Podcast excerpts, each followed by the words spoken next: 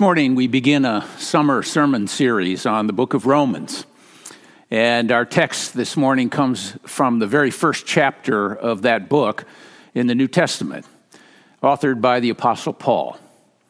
If any of you have taken a public speaking course, you've probably heard the acronym KISS. It stands for Keep It Simple, Stupid. For any speaker, you're supposed to keep it simple. Or perhaps you've heard this one Tell them what you're going to tell them then tell them, and then tell them what you've told them. Well, following that, the Apostle Paul, in this very first chapter in Romans, is telling his listeners what he's going to tell them. And he tells them in these verses in chapter 1. I invite you to listen for God's word for you. For I am not ashamed of the gospel. It is the power of God for salvation to everyone who has faith, to the Jew first, but also to the Greek, for in it the righteousness of God is revealed through faith for faith. As it is written, the one who is righteous shall live by faith. This is the word of the Lord. Thanks be to God. Will you join me in prayer together? Almighty and everlasting God, we come before you for we need a word from the Lord. We ask that you would quiet within us any voice but your own, and that you would speak to us now as only a living God can. For we pray in the name and for the sake of Jesus Christ our Lord. Amen. One death can change the future. Ludwig died. Few really knew him beyond his circle of family and friends. It was really his more famous brother that the world would come to know, but Ludwig's death became a catalyst for something else to happen. An entire fortune became available for the advancement of science. On the occasion of Ludwig's death, one French newspaper forgot to check their facts before going to print. Back then, it was 1888. The French newspaper should have checked their sources so that the accuracy of the story would be more carefully considered. Instead of publishing the obituary of Ludwig, they published an obituary about his brother. And his brother had the uncomfortable experience of waking up one morning and reading his own obituary in the newspaper. Now, do you ever wonder what others are going to say about you after you're gone? I mean, how would you like your life to be characterized after it's over? Can you imagine waking up and reading in the morning newspaper your own epitaph? Now, of course, obituaries about people not yet deceased are not at all that uncommon, really. One of the most famous is the story of the New York Journal obituary that published Mark Twain's obituary. To which he replied, The reports of my death are greatly exaggerated. Rudyard Kipling was identified in a magazine as deceased, which prompted him to write, I've just read that I'm dead. Don't forget to delete me from your list of subscribers. Even Pope Benedict XV received a premature obituary in the New York press with the headline Pope Benedict XV is dead, followed by a later edition headlined Pope has a remarkable recovery. In 1888, the premature obituary about Ludwig's brother, Alfred Nobel, the well known scientist, the one credited with inventing dynamite, he patented that invention in October of 1867. And the French newspaper in the obituary described the inventor as the merchant of death. That was the way that Alfred Nobel was going to be remembered, and it caused him no small amount of consternation. In order to counteract that inevitable legacy he was to leave in life, the wealthy and the very determined Alfred Nobel established the Nobel Prizes through his will and the bulk of his estate. And according to the will, the awards are given for the discoveries that have changed the scientific paradigm in some important area of life science. Awarded annually, the Nobel Prizes are announced in October and they're awarded in a lavish affair on December the 10th, the actual anniversary of Alfred, of Alfred Nobel's death. There are prizes in many areas including medicine and physics, and one of the more famous is the Nobel Peace Prize. Alfred Nobel was determined that he would not be remembered as a merchant of death. He successfully used his estate and its influence to reverse an unwanted outcome and to advance the cause of civilization. One death can change the future. The word dynamite is what interests me this morning.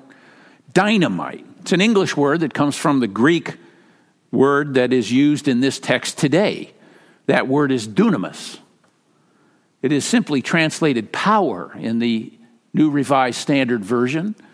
The power of God for salvation to everyone who has faith. It's about letting this dynamite loose in human life.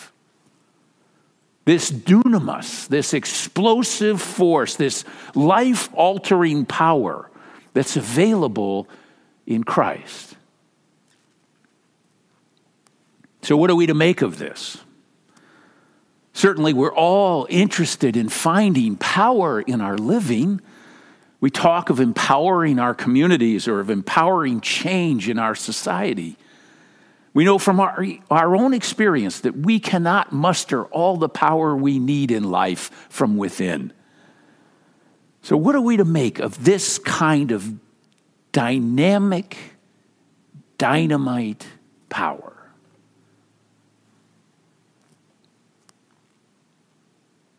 I first encountered the power time. I first encountered the power team in San Diego many years ago. They're a group of weightlifters and bodybuilders, these muscular fitness experts who travel mostly to churches and schools to impress kids with their feats of strength. They lift one another. They crush blocks with their hands and their arms. They lift logs and refrigerators, all to demonstrate this remarkable, intimidating strength. And then they talk about their faith as the real secret of their strength. And apparently, American culture eats this stuff up. Now, at its best, I think it's a counter argument to the idea that people who go to church are somewhat wimpy and weak. But at its worst, it perpetuates this childish view of power and heroes.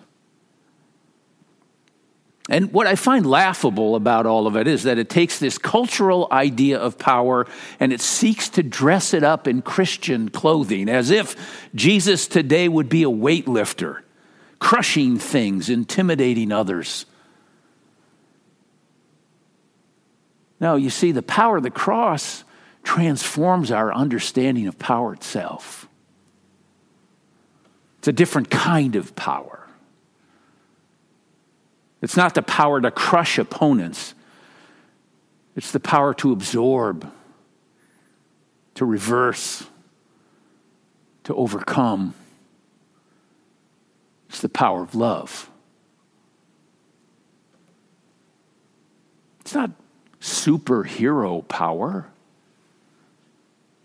We don't need miraculous powers like the Hulk or Superwoman or Spider Man. We need the kind of power that makes us truly human and fully alive. I'm really grateful in these past months that our superheroes have come to be frontline health workers, first responders, Dr. Anthony Fauci, our local officials, mayors, governors. Mean, here's the point to no longer live afraid, no longer live cowering, self protected lives. That's power. To live by faith, to live for some noble end, to live into a better world and a better future. That's power where it's needed. To live sacrificially to live lovingly. That's power where it's needed. Abraham Lincoln understood this kind of power. And he understood the moment he was in on the occasion of his second inaugural address, speaking to a divided nation. When he wrote and said these words, with malice towards none, and charity for all. With firmness in the right as God gives us to see the right, let us strive to finish the work we're in, to bind up the nation's wounds, to care for him who shall have borne the battle, and to do all which may achieve and cherish a just and lasting peace among ourselves and with all nations. End quote. Now that's power where it's needed. So Paul begins his letter to the Romans with an opening volley I'm not ashamed of the gospel. Why start with such a negative term? Ashamed following Dr. Reverend Dr. Earl Palmer, there's four possible reasons we might be ashamed of the gospel. What if the gospel were first untrue? What if this was just a fabrication? That Jesus simply died as one other protester and a rabble rouser at the hands of the government? And there really is no victory over death and sin's power in human life. What if it's simply not true? We're left to our own devices. We're stuck in our own sins. We're forever stained by our own past. We're disabled in the present to do anything about the problems in our lives or f- about the future. If the gospel is untrue, then we might be ashamed of it. But what if the gospel is true but powerless, without impact in the world? What if it only leads to weakness in people, tepid responses to evil, passiveness from churches when people's lives are threatened? What if the gospel were true but without power? Power for change or power to confront evil, then we might be ashamed.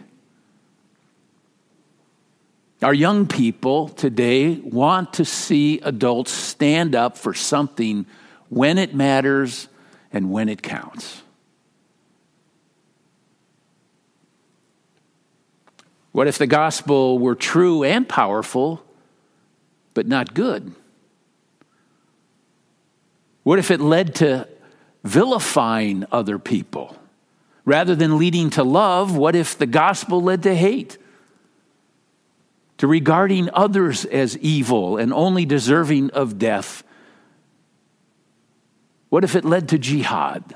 Then we might be ashamed. And finally, number four, what if the gospel were true?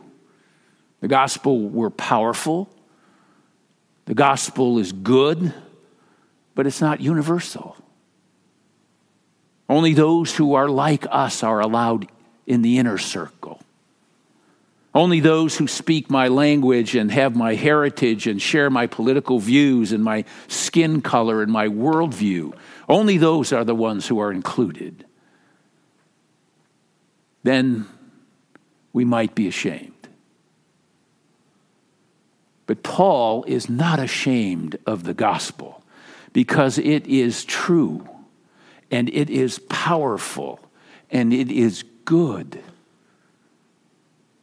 and it is universal. And Paul is absolutely convinced that Jesus Christ has the power to keep his promises and that Jesus Christ has power over sin and evil and death. And this is the power that's the match for the problems of the world today.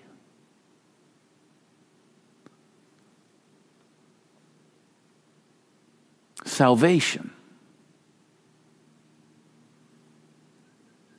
Salvation is the fulfillment of our very beings. God gives what only God can give to creatures like us Himself.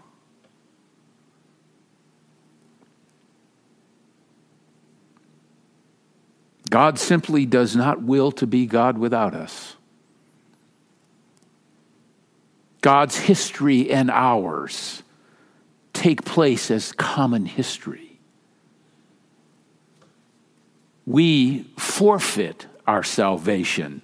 Nevertheless, it is given to us as a free gift of grace by a loving God. Grace for all humankind.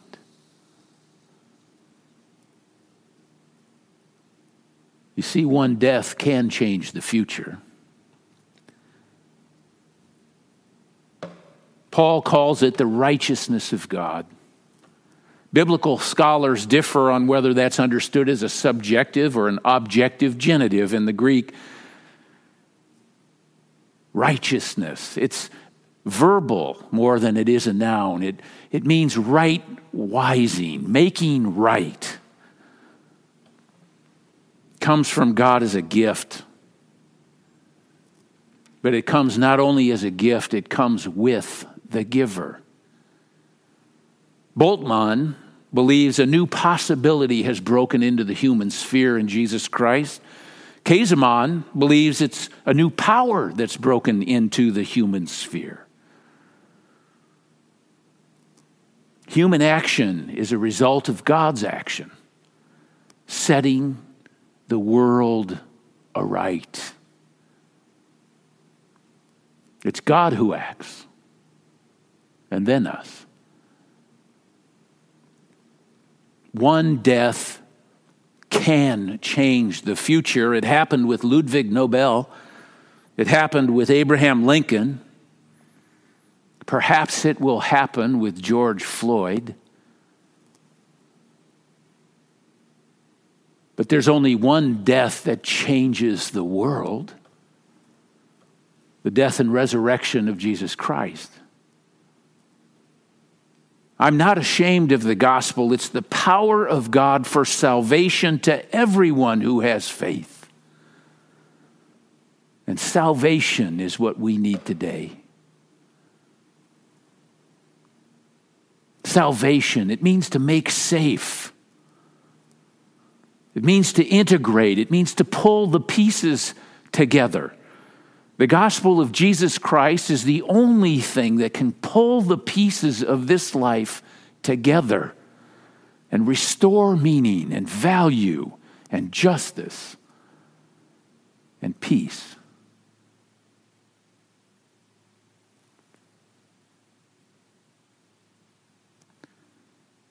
That's why we come to the table this morning at the conclusion of our service. We come to the Lord's table. We come to receive the gift of God Himself. Jesus is both the means and the end. Jesus is both the object of our faith and the subject of our faith. God has given us Himself. And it sets the world on its axis again. All are invited to come to this table. All are invited to stay at this table in communion with our God and with one another, to receive the righteousness of God, salvation for everyone who has faith. This faith is true. This faith is powerful. This faith is good. And this faith is universal. And so we need not be ashamed of the gospel. It's the power of God where it's needed most. Thanks be to God. Amen.